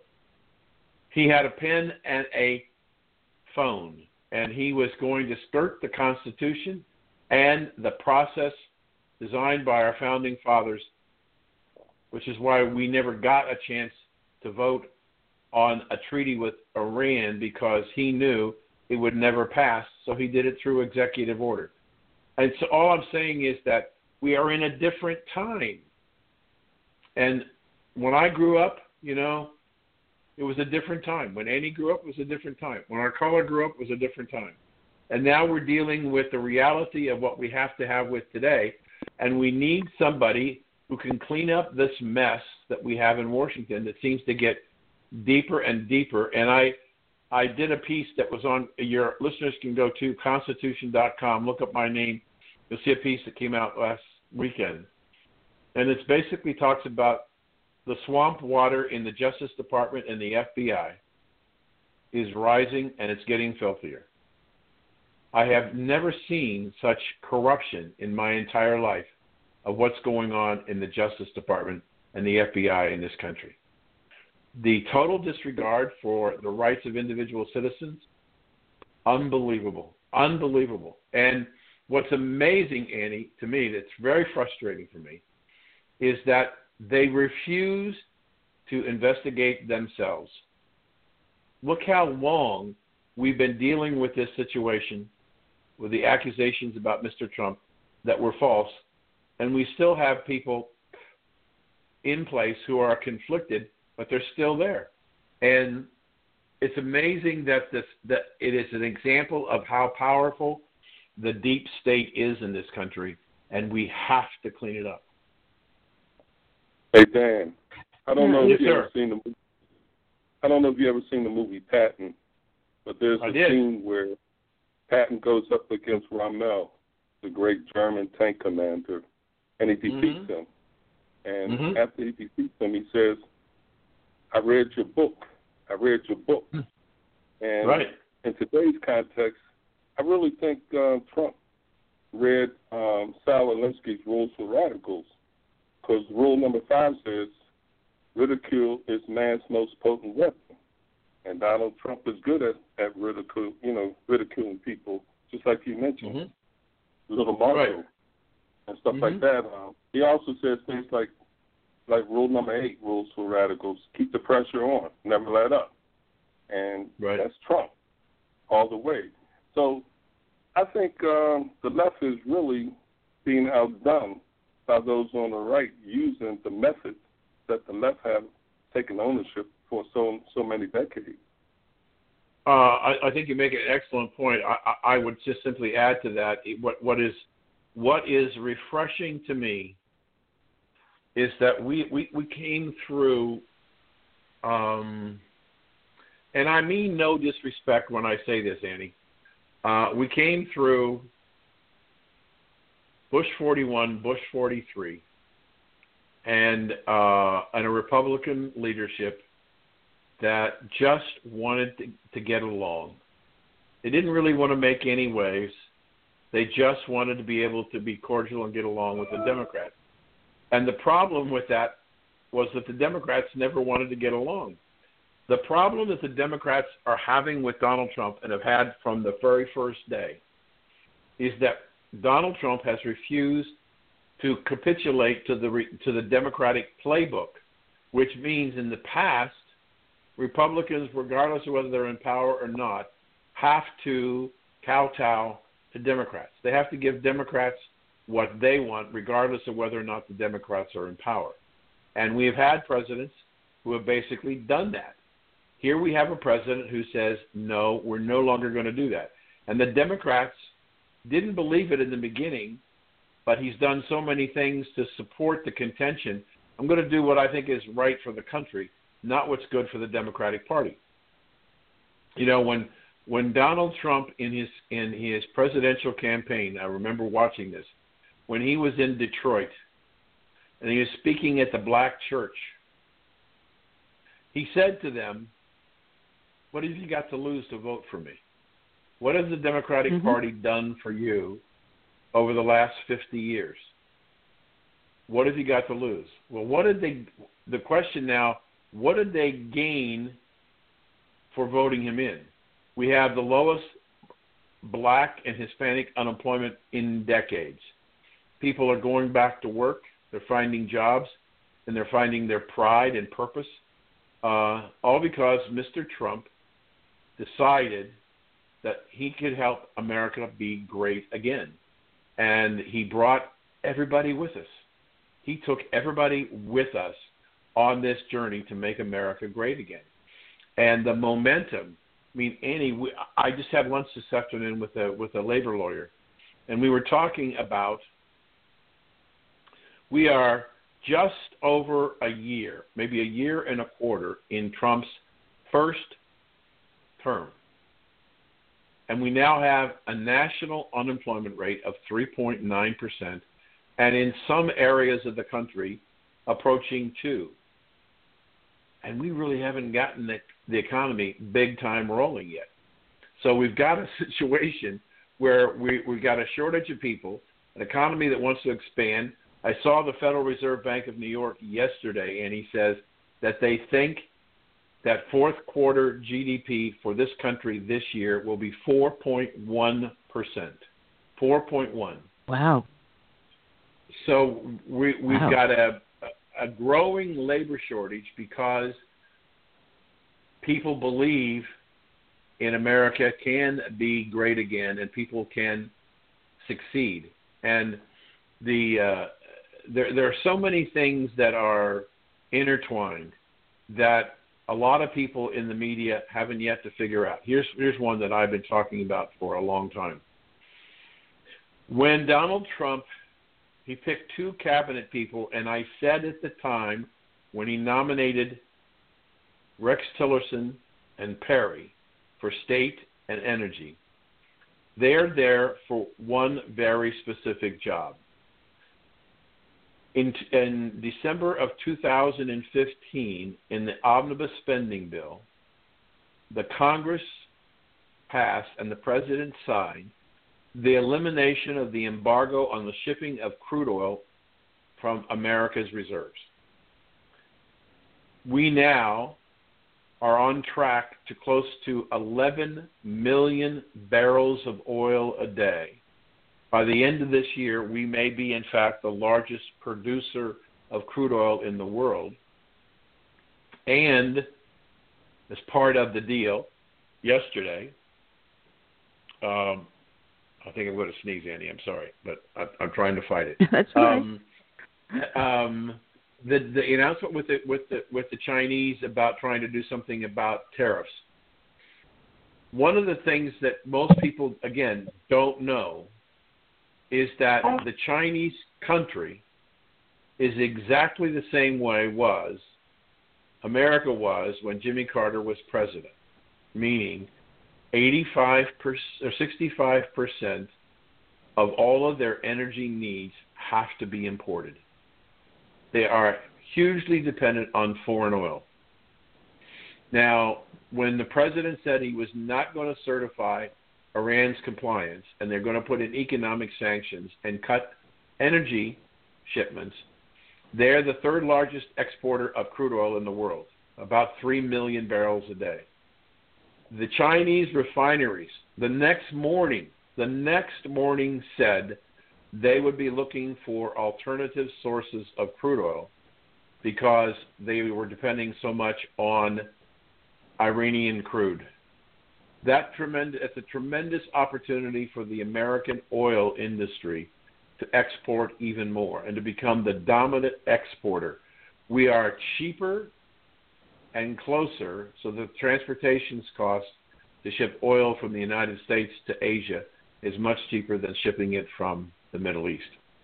So we're going to be the dominant player in energy, which is going to put tens of thousands, if not millions, of people to work in this country in very good paying jobs, developing our natural resources, and exporting it around the world. All these things are intertwined and they fit together as like puzzle pieces. Um, Tillerson did his job in helping open up the markets for oil companies. Perry's trying to deregulate energy as much as possible. Tillerson finished his job. He moved on. Uh, Perry will probably move on uh, at some point in time. So you you have to, Annie, you have to look at more than just one item. You have to see how the whole puzzle fits together. How do the pieces fit together, and what does the picture look like when the puzzle pieces are filled in? Well, now my question is, because we only have a limited number of refineries here in the United States, there hasn't been a new one built since the 1970s.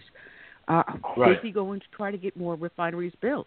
Because if we have all this oil, and if we need it for our own domestic consumption, we have to then ship it out to get it refined, which of course drives up the cost for us. Yes, it does, and and I I think one of the things that he's talking about in his infrastructure the idea is to build uh, some more refineries, but keep in mind that um, from a profit standpoint, if I simply ship the raw commodity to those Chinese distillers and refiners who need to do it to provide energy for China, uh, I take it out of the ground, put it in a boat, and ship it. Uh, it's very profitable for us. Um, but you're right. We have to we have to look at our energy infrastructure. We got to look at our highways and bridges and tunnels and airports. But we're going to have the money. I mean, this is another thing that's that's um, we could do a whole program on what I'm about to say, Annie, is that we have a Congress that looks at budgets as static. And so when the Congressional Budget Office is asked to score a budget proposal, and Mr. Trump says, I want to cut taxes on corporations from 35 to 21, the Congressional Budget Office calculates how much revenue is going to go back to the businesses, not go to the government and say, okay, you've got to come up with an offset. That's what is called static accounting. It takes nothing into consideration as to what happens if that money is saved and goes back into the economy in terms of dividends to shareholders, building new plant and equipment. Not there. And so what what we're now finding is that where the Democrats were saying that Trump's tax bill may cost a trillion dollars, now the Congressional Budget Office is saying, well, maybe not. Maybe it'll actually pay for itself. And so um, we have to think differently. We have to look at things. And um, I'm hopeful that since Mr. Trump got a two year funding bill for the military in this disastrous budget bill, that he's going to live up to his word in September, just before the midterm elections, he's never going to sign another one of those. And either it's going to be done right or he's going to veto it. And that means shutting down the government, so be it.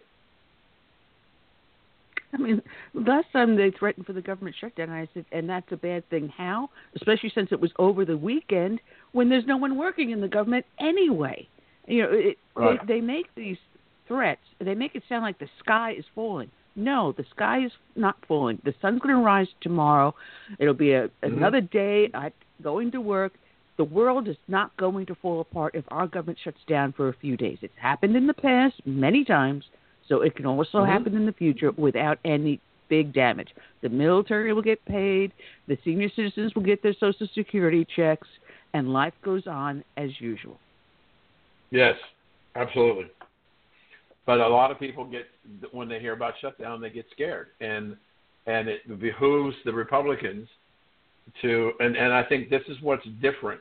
See, a lot of people uh, don't understand that the last weekend slowdown shutdown on Friday night, Chuck Schumer was taking a stand and he was saying to the American people the Democratic Party stands for illegal immigration over pay for soldiers and medicines for children. And he had to swallow that over the weekend. In, in two days, he had given up. He, he backed off. So, what happened was that the credibility and the commitment of the Democratic leadership collapsed over that shutdown and they've never recovered since then. And so they can give all the rhetoric they want, but in practical reality, they are they're losing control and they don't understand it. They there are some Democrats who look at the leadership in the Congress and say they're old and they're not very effective and they're not speaking to the needs of the people. They need to go. So my guess is that one of the one of the things that will happen out of the midterm election is that the Democrats will not get control of the House. But in January of 2019, I don't think Nancy Pelosi will be the minority leader of the of the uh, in the House, and I'm not sure that Chuck Schumer will be the minority leader in the Senate. Mm, they both got to go. Oh, please. Mm-hmm. Along with my lamesy Gramnesty. Oh, jeez. Yes. I got to tell you, though, there is some hope here in this great state of South Carolina because we've got a referendum on our November ballot, and it's the foot in the door, and hopefully you'll be able to kick the door wide open so that now, instead of having uh, uh, open primaries like we have, party registration will be allowed on your voter registration card. It's going to make it a little bit more difficult and embarrassing for someone to present their voter registration card at a Republican primary when it says you're a registered Democrat. So once yep. we get that, then we can now move forward the constitutional amendment to our state constitution to make it registration by party and that closed the primaries. So we, we're on our way to get rid of people such as Lamesy Gramnesty because here in the South, you know, uh, we have a lot of people with an R behind the name, but when you actually look at what they do, they're Democrats. They're Republicans RINOs only, complete line. RINOs, absolutely. And, and and I think what you're hearing, I had predicted uh, some time ago what we're hearing from Mr. Trump today. Mr. Trump is going out and as he's traveling around the country, he's saying, "I need real Republicans," and so I I sense that given the treatment by the RINOs in name only, then as we get closer and closer to the midterm elections, I expect to see the president more and more vocal about the need to replace people in Congress, Democrats and some Republicans, with true Republicans. And I think that'll be part of the groundswell is that they're they're, they're going to want to give him everything he needs and wants to make this country great again and it's a great story. I mean, it's it's you know I, I look at I look at the people who who criticize Mr. Trump. One is not being very presidential, and the other the other criticism of Mr. Trump is I wish he'd stop tweeting. I wish he would stop tweeting. And I say to people, are you nuts? Because if right now the mainstream media is 93% biased against Mr. Trump and he stops tweeting, who's going to defend him? Nobody. Well, you know what I what, what I love about his tweeting is he speaks directly to the American people. He turns around, gives the middle finger to lamestream media, and says, "You're not going to report what I say correctly anyway, so I'm going to put it out there directly to the public. I'm going to get the feedback directly from the public, so it'll be we, the people, and not you, the third estate." Yeah, and I get I I, I hate to keep flogging this book, which if you go back to the art of the deal what you'll understand is that while this is a very, very wealthy man, he made his way. He made his own way. Yeah, he got some money from his dad, but he left his dad business and started on his own. And he learned, and he and he's more blue collar. I mean, how can how can a president be all bad if he loves a Wendy's triple cheeseburger? Can't be all that bad. well, I got to tell you, the chat room loves you. They loved Alex, but they also love you. Uh, so I, they're going to be going to your website to get your book. But I got to tell you, uh, not only on your website do you have your books and your articles, but you also have the songs and and stories for soldiers, the charity that you and your yes, wife ma'am. run, uh, where you help mm-hmm. uh, our our military men and women out there that have PTSD or are suffering from other things with your songs yes. and stories, giving them a little MP3 player.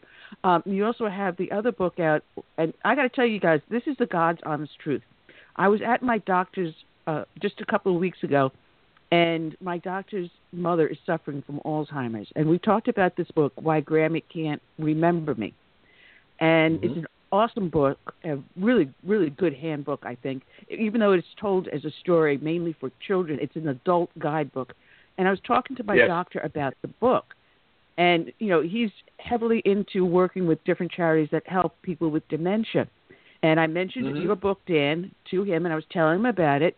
And honest truth, folks. I was walking out of the doctor's office, dialing Dan on the phone, asking him if he would send a copy of the book to him, signed, autographed. Uh, and as I'm walking out, I'm giving him the address. And Dan, God bless you. Thank you. You're welcome. You're welcome. Uh, I was going to send him um, uh, after I send it. Uh, when you get a chance off the air, just send me his name and address again because I want to send him a hard copy. Uh, since he wants to do it with a silent auction, it, it'd be a nicer gift. So just, when you get a chance, just send me his name and address, and I'll send him a hard copy of the book. So for the, I think it'll make a better presentation for the silent auction. But can I go back to songs and And- stories? Sure. Okay. Songs is for those of you that don't know, Songs and Stories for Soldiers was started based on an inspiration from the Lord to me uh, while I was driving on Interstate 75, going from one side of Florida to the other. And um, it is a 501c3 nonprofit organization that helps veterans deal with many things, but post post traumatic stress disorder, sleep deprivation, and suicide prevention among other things. And uh, we give the, the veterans now in over 100 facilities across the United States, and we've delivered over 15,000 players an MP3 device that comes preloaded with two novels and one eight hour custom designed sleep audio designed to help to get the veteran to REM level sleep where the recuperative process happens. Um, we have been also used, our program is used in kidney dialysis facilities in the hospitals, chemotherapy, but we're doing two amazing, new amazing things that I wanted to spend just a moment to talk about. By the way, if you go to songs and stories for soldiers.us, you can make a donation for ten dollars to, to, to defray the cost of a player going to a veteran. But anyway, um, I got involved here in uh, in the Florida where I live. Uh, Florida has the third largest number of veterans in the United States and the fastest growing population of veterans in the United States. And the state of Florida has the, state of Florida um, uh, Department for Veterans. And one of the functions that they provide in the Department of Veterans Affairs is there are seven facilities across the state that provide nursing home care for uh, early onset dementia and full blown dementia. And these facilities are between 120 and 150 patients. And um, we were approached by the director of the facility in, in Port Charlotte, north of here. Uh, she had heard about, she had heard me at a presentation to a veterans group, and uh, she wanted to know if we could supply her soldiers with the MP3 players. And I said, we'd be happy to.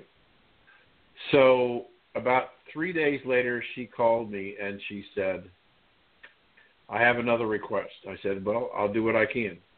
She says, I'm also the co chair of Honor Flight. I've known about Mm. Honor Flight for a number of years, and I've been very frustrated because I was trying to find an in to get into Honor Flight because I thought, um, and it'll it'll make sense to you in just a moment, that we could do something for those aging veterans. And she said, uh, I'd like to talk to you uh, about your MP3 program for Honor Flight. I said, give me a time, I'll be there. So I went up and we sat down and talked. And um, two weeks ago, last Saturday, the first Honor Flight out of Fort Myers went to Washington, came back, and they all the returning veterans were given an MP3 player from Songs and Stories for Soldiers. We also are going to be doing another program with the honor flight of Tampa. And they're going to do three flights this year. And there are honor flights all over the state of Florida. So we're going to try and and thank those veterans who are all who all are aging and giving them an opportunity to have some peace in the remaining years of their lives by listening to music and audiobooks and whatever they want to do. Now, that led us to another situation. Um, there's an organization here in Fort Myers, nonprofit called Hope House. This is a facility that just treats um, end of life hospice care. And again, this was an organization that we were told treated 2,000 veterans in Lee County alone last year who were dying. Wow. And Wow. um, we have a pilot, it's no longer a pilot, it's full blown. We have a program that we're doing in the Dallas VA, the Atlanta VA, the Chillicothe VA, uh, where we're giving each of these three facilities, and now the St. Petersburg Bay Pines Veterans Hospital, number four, um, they have what are called community living centers. And in these, you have the stage one is veterans who need rehab from either surgery or drug or alcohol abuse. Then there's an assisted living facility. And then the last part is hospice care. And when we went to Dallas for the first time and met the people, they said we have all, we have been struggling for years to try and figure out how to bring music to the dying veteran. And I said, I've got it right here. You don't need the internet. It comes preloaded with an eight-hour sleep audio. So they started it. They introduced us to Atlanta. Atlanta introduced us to Chillicothe, and and so on. And so we're now uh, offering our MP3 players to veterans in hospice care through facilities. Now, the rest of the story is that there is this Hope House. I have been trying for the better part of two years to reach out and contact the president of Hope House because I wanted to talk to him about songs and stories for those veterans. And he never returned my call. No matter how hard I called or often I called, never returned my call. And I happen there's an organization here in Fort, Myers called for Veteran Services called 211. Veteran can dial 211 and he can get to a health center that will help them with all kinds of issues they might have. And I was invited to come and speak to a 211 meeting, and lo and behold, the president of Hope House was there. And the admiral who invited me to come uh, says, I'm going to get you a chance to meet with him before you leave because I had to go up and do another presentation. And he saw that the gentleman was getting up and leaving, so he ran after him and he said, Stay right here. Don't move. He brought me out he introduced me. And I said, Sir, I've been trying to get a hold of you for two years. And um, if I've offended you in any way, I apologize, but I really want to work with you. And he said to me the following He said, Mr. Perkins, we are very much aware of your program. And he said, We decided with the average hospice stay of 27 days, we didn't think that you would be interested in providing your players for somebody who had only had 27 days to live. I said, Sir, I don't mean this with any disrespect, but you don't have any right to judge me. You have a right to ask me, but you don't have a right to judge me. If I can have an impact on the last 27 days of a soldier's life, I want to do that. So we're now working together. And so our program has expanded and and and yes, we're still dealing with sleep deprivation, and yes, we're still dealing with suicide prevention. I mean, horrible, horrible statistic, Annie.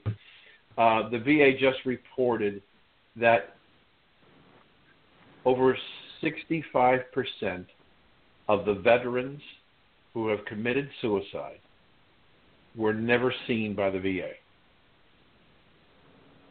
65% were never seen by the VA. So we have a lot of work to do. And and so it's it's just an amazing ministry. Um, and I got a, a phone call this morning uh, from the state convention commander of the Military Officers Association annual convention here in Fort Myers, and his local chapter here in in, in Fort Myers is going to give us a check for three thousand dollars, two thousand for players for veterans, but a thousand dollars, which is a hundred players, for honor flight, and it, it's just an amazing ministry that just keeps growing and growing. More and more people are hearing about it, and more and more soldiers are being helped, and it's changed my life forever. Um, I'm a I'm retired military grunt, infantry guy, um, and I have great compassion and great uh, respect for those men and women who have served our country and who need help. And um, um, it's it's just something that um, I was uh, up with the disa- with the the Purple Heart Association. This is only only people who have been awarded the Purple Heart Purple Heart can join this organization. And I was with a bunch of them up in Punta Gorda, and I met a man who was in his early 90s, and he has COPD, and he's on a steroid, and his skin tears like tissue paper.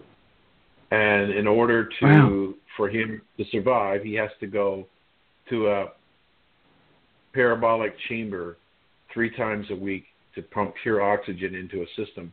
And I told him about a new technology that's being used at the Tampa VA hospital that makes it portable so that the, the, the wounds can be stimulated with oxygen at home as opposed to having to go to the parabolic chambers. And it, the, the results are amazing. So we're trying to help veterans understand that. But there's just so much to do. Um, and um, uh, so many that need our help. Um, it's just a wonderful ministry, and and and and I give the American people great credit, Annie. They, whenever they hear the story, what can I do to help? How can I help? And um, um, you know, one of the one of the most important things I say to this when I'm going to new groups, we'd love to have you involved with songs and stories. And yes, we'd like you to help us raise some money so we can pay for the players. We don't take any compensation. There are three trustees, take no salary, pay our own expenses. So all the money goes to buy the players for the veterans. But I said, you know, if you really want to help veterans, and this is a message to your whole audience, what they need more than anything else, especially the ones that are at nursing homes and in hospitals, they need somebody to come and talk to them. Just yeah socially, come and talk to them. And if you're going to do that, you make a commitment. You can't go just once. You have to make a commitment to come back time and again to spend some time. And it's amazing to watch the transformation when you're talking to a soldier, a veteran, whether it's somebody from the Second World War, Korea, Vietnam, wherever, how living in their VA facility, how that conversation. I've seen it happen many, many, many times. You physically watch the demeanor of the person change when you begin to engage in a conversation with them. So that's something anybody can do that does cost you a little bit of money for gas, but it does. A, it's a wonderful thing to be able to just sit and talk with somebody about what's going on and and so that's how your listeners can help. They can also go to Songs and Stories and make a donation. They can see what we're doing and. Um, and uh, get involved. Take care of a veteran. It's it's it's great work. There's a lot of need. We just uh, opened up the, the oldest women's veteran homeless shelter in the United States in Tampa, Florida. Uh, with our program, they have 21 women homeless veterans there, and they just absolutely love our our program. It helps them get rest and uh, and it, it, sleep deprivation, Annie, is probably the largest single problem, not only in the military, retired military, but in in our nation, and um, and we're we're trying to do something about it. And one other thing, real quick, the the best place to find stuff about me and the, and the books is at danperkins.guru. We made it simpler, G U R U, and uh, uh, much easier than all the Dan Perkins at Sanibel.com because people are not sure how to spell Sanibel, but danperkins.guru is the place to find me. I will update that on the show page, but I got to tell you, when you're talking about songs and stories for soldiers and all the other stuff you're doing, you actually had me crying. So, you know, Whoa. people watching on on Facebook and YouTube were seeing me wiping my eyes. But God bless you for all this. You you have a heart of gold, you and your wife. That this is what makes America great because people like you are out there. And a lot of Americans are like you. They want to do something. You've taken it a step further. You've actually done something. But people can get Mhm. involved by just simply going to your website and making a donation. That little bit, if it helps one veteran, if it helps one person thinking, of contemplating suicide, that is all the world of difference. Just help one Right. person. Right. I'm going to start crying me- in a few seconds. Well, I'm going to tell you. I'm I'm, going to tell you something. I'm going tell you something new that I'm working on. In fact, it's going on the press today. Um, in addition to the the, the children's book on dementia, my first children's book was about uh, a little Irish seal called Peter the Little Irish Seal, and I met a, uh, a retired rear admiral who loved Peter and I was going to a military officers association dinner where he invited me to be his guest. And we're sitting in the car and he said, "Could you write a book on a little red wagon?" And I said, "I don't know why." He said, "We're in the process along with a bunch of other people putting up the money to build a new children's hospital in Fort Myers. It'll be the first children's mm. hospital only between St. Petersburg and Miami." And it's a red wagon hospital or will be a red wagon hospital. And that what that means is that they instead of whenever possible instead of transporting the children to the various facilities within the hospital on a gurney they take them around in little red wagons. So i said i'll try. Well uh, today it's going on the printing press. It's called timmy and the little red wagon and it's being sponsored by his foundation. And we're giving the books free to the hospital, and every child who's admitted in the hospital will get an autographed copy of Timmy and the Little Red Wagon. And it's a story about a red wagon, but it's also a story about two generations of little boys who shared the wagon. Timmy, his father, the father, and Cameron, the son. And so it's designed to help Wow. a small child understand that hospitals can be scary places, but they can also be great places. And um, we're very excited about it. The hospital is very excited about it. You won't be able to buy it, uh, at least at the moment. Um, they, they're going to offer it in the bookstore or the gift shop, and maybe it's a place to be put online. But um, we estimate 2,000 children a year go through the hospital. So Wow. um, it's a great story, and it's it's it's a lovely. The illustrations are done by the same woman who did uh, Peter and also did the illustrations in Why Can't Grammy Remember Me from India, and it's it's a wonderful book. And when it comes out, I'll send you one, and um, uh, it's it's just a very warm, caring story uh, about a family, not just a mom and a child, but a mother and father and child. That's kind of my theme, I guess.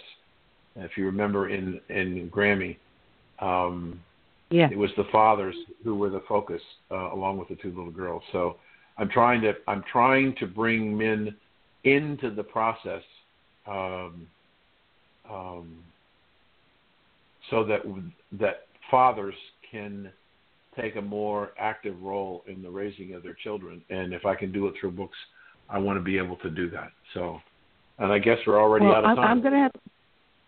Yeah, I'm gonna. I extended the show for a few minutes just so we can finish this up. But I'm gonna have to definitely sit down and talk with you uh, on the phone, uh, uh, not later this week, this weekend, because my husband recently was in the hospital and they had to move him down to the pediatrics area because they needed. You know, he was going to be leaving, so they temporarily moved him down to pediatrics. And they had a red wagon in the hall, and I remembered you telling me the story about the little red wagon. So I think Right. maybe I'm going to try to get a hold of the bookstore and the pediatrics ward over at my hospital because you know over here we have a large military community. I, I think that- Right. see if they would be interested in your book also. Uh, get it started up here in South Carolina too. Yeah, I would I would love to because there there I've been told that there are like we know that the that the Shriners hospitals, some of them are Red Wagon hospitals. We know I believe St. Jude's in Memphis is a Red Wagon hospital, but there's no there's no organization per se any. But if you have somebody that they're using, I as soon as I, it'll probably be a week to ten days before it comes off the press. Um, but I'll send you one, and I would love to be able to talk to them at the hospital about how they could be a, a Red Wagon hospital. Excellent, excellent. Dan Perkins, check his website out. He's got a TV show, he's got a radio show, he's got his books all up there. He's got the charity work. This man is is an absolute whiz bag guy, whiz bang guy, not bad guy, bang guy. Uh, check out his website, danperkins.guru, G-U-R-U. I'm going to change it here in the show description, Dan. Thank you, and I'll be Thank talking to you. Tonight's my 25th wedding anniversary, so don't. No one's going to find me anywhere around. My husband's taking me out to dinner. That's that's plain fact. Oh, right. my my fiftieth is Friday. Oh, God bless. God bless. And I've never met your wife, but give her a hug for me because the two of you do I such will. wonderful work. You do God's work. Thank you. Yes. Thank you. Thanks for having me. My pleasure. Dan Perkins, check out his website. And like I said, I'll update that on the show page to reflect the correct uh, e- uh, website. But uh, Curtis, we'll be back here on Friday. And on Friday, we got ourselves a triple header.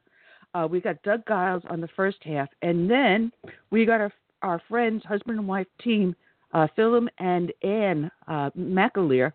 They've got a new uh, movie, a play out, out in. Um, right now playing out, I believe, in San Francisco, called the 18 uh, billion dollar hoax, and they're having protests. They're having actors walk out because they're unveiling the climate change hoax.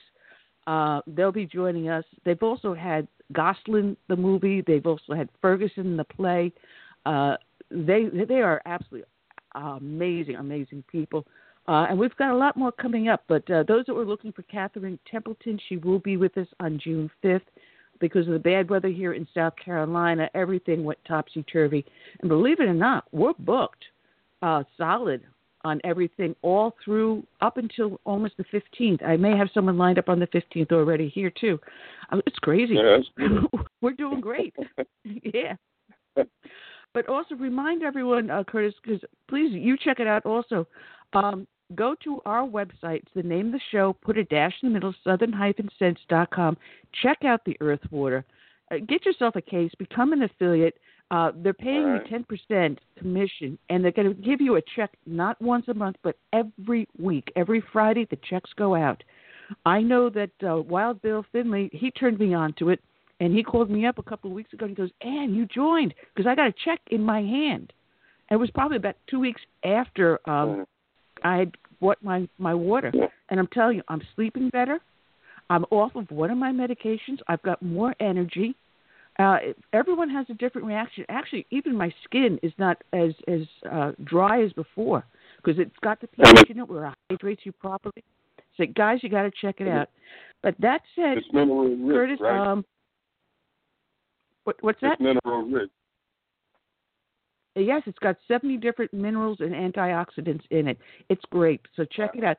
It's right now not open on the public just yet. They're looking for people to become affiliates to sell it. But if you do, you know, they say if you get to join, you got a check. You got money coming in every every week, like a paycheck, and all you're doing is sitting at home and putting your website out there. Matter of fact, they give you a website to work from and you can put it onto your your page or whatever you want to do pump it out in the social media. But every time you get a new customer and they come back and buy more you still continue to get those checks. And all you're doing is sitting on your butt at home. So check it out. Go to our website uh, which is southern sense put a hyphen in the middle and southernsense.com um, so again we'll be back on friday and i hope everyone out there is having a great time because today is also primary day in four states. So if you are in uh, Arkansas, Georgia, Kentucky, or Texas, get yourselves to the poll and let's get that red wave rolling. So until then, I say good night and God bless. And I leave you with our closing song, When the Roll is Called Up Yonder. Have a great evening.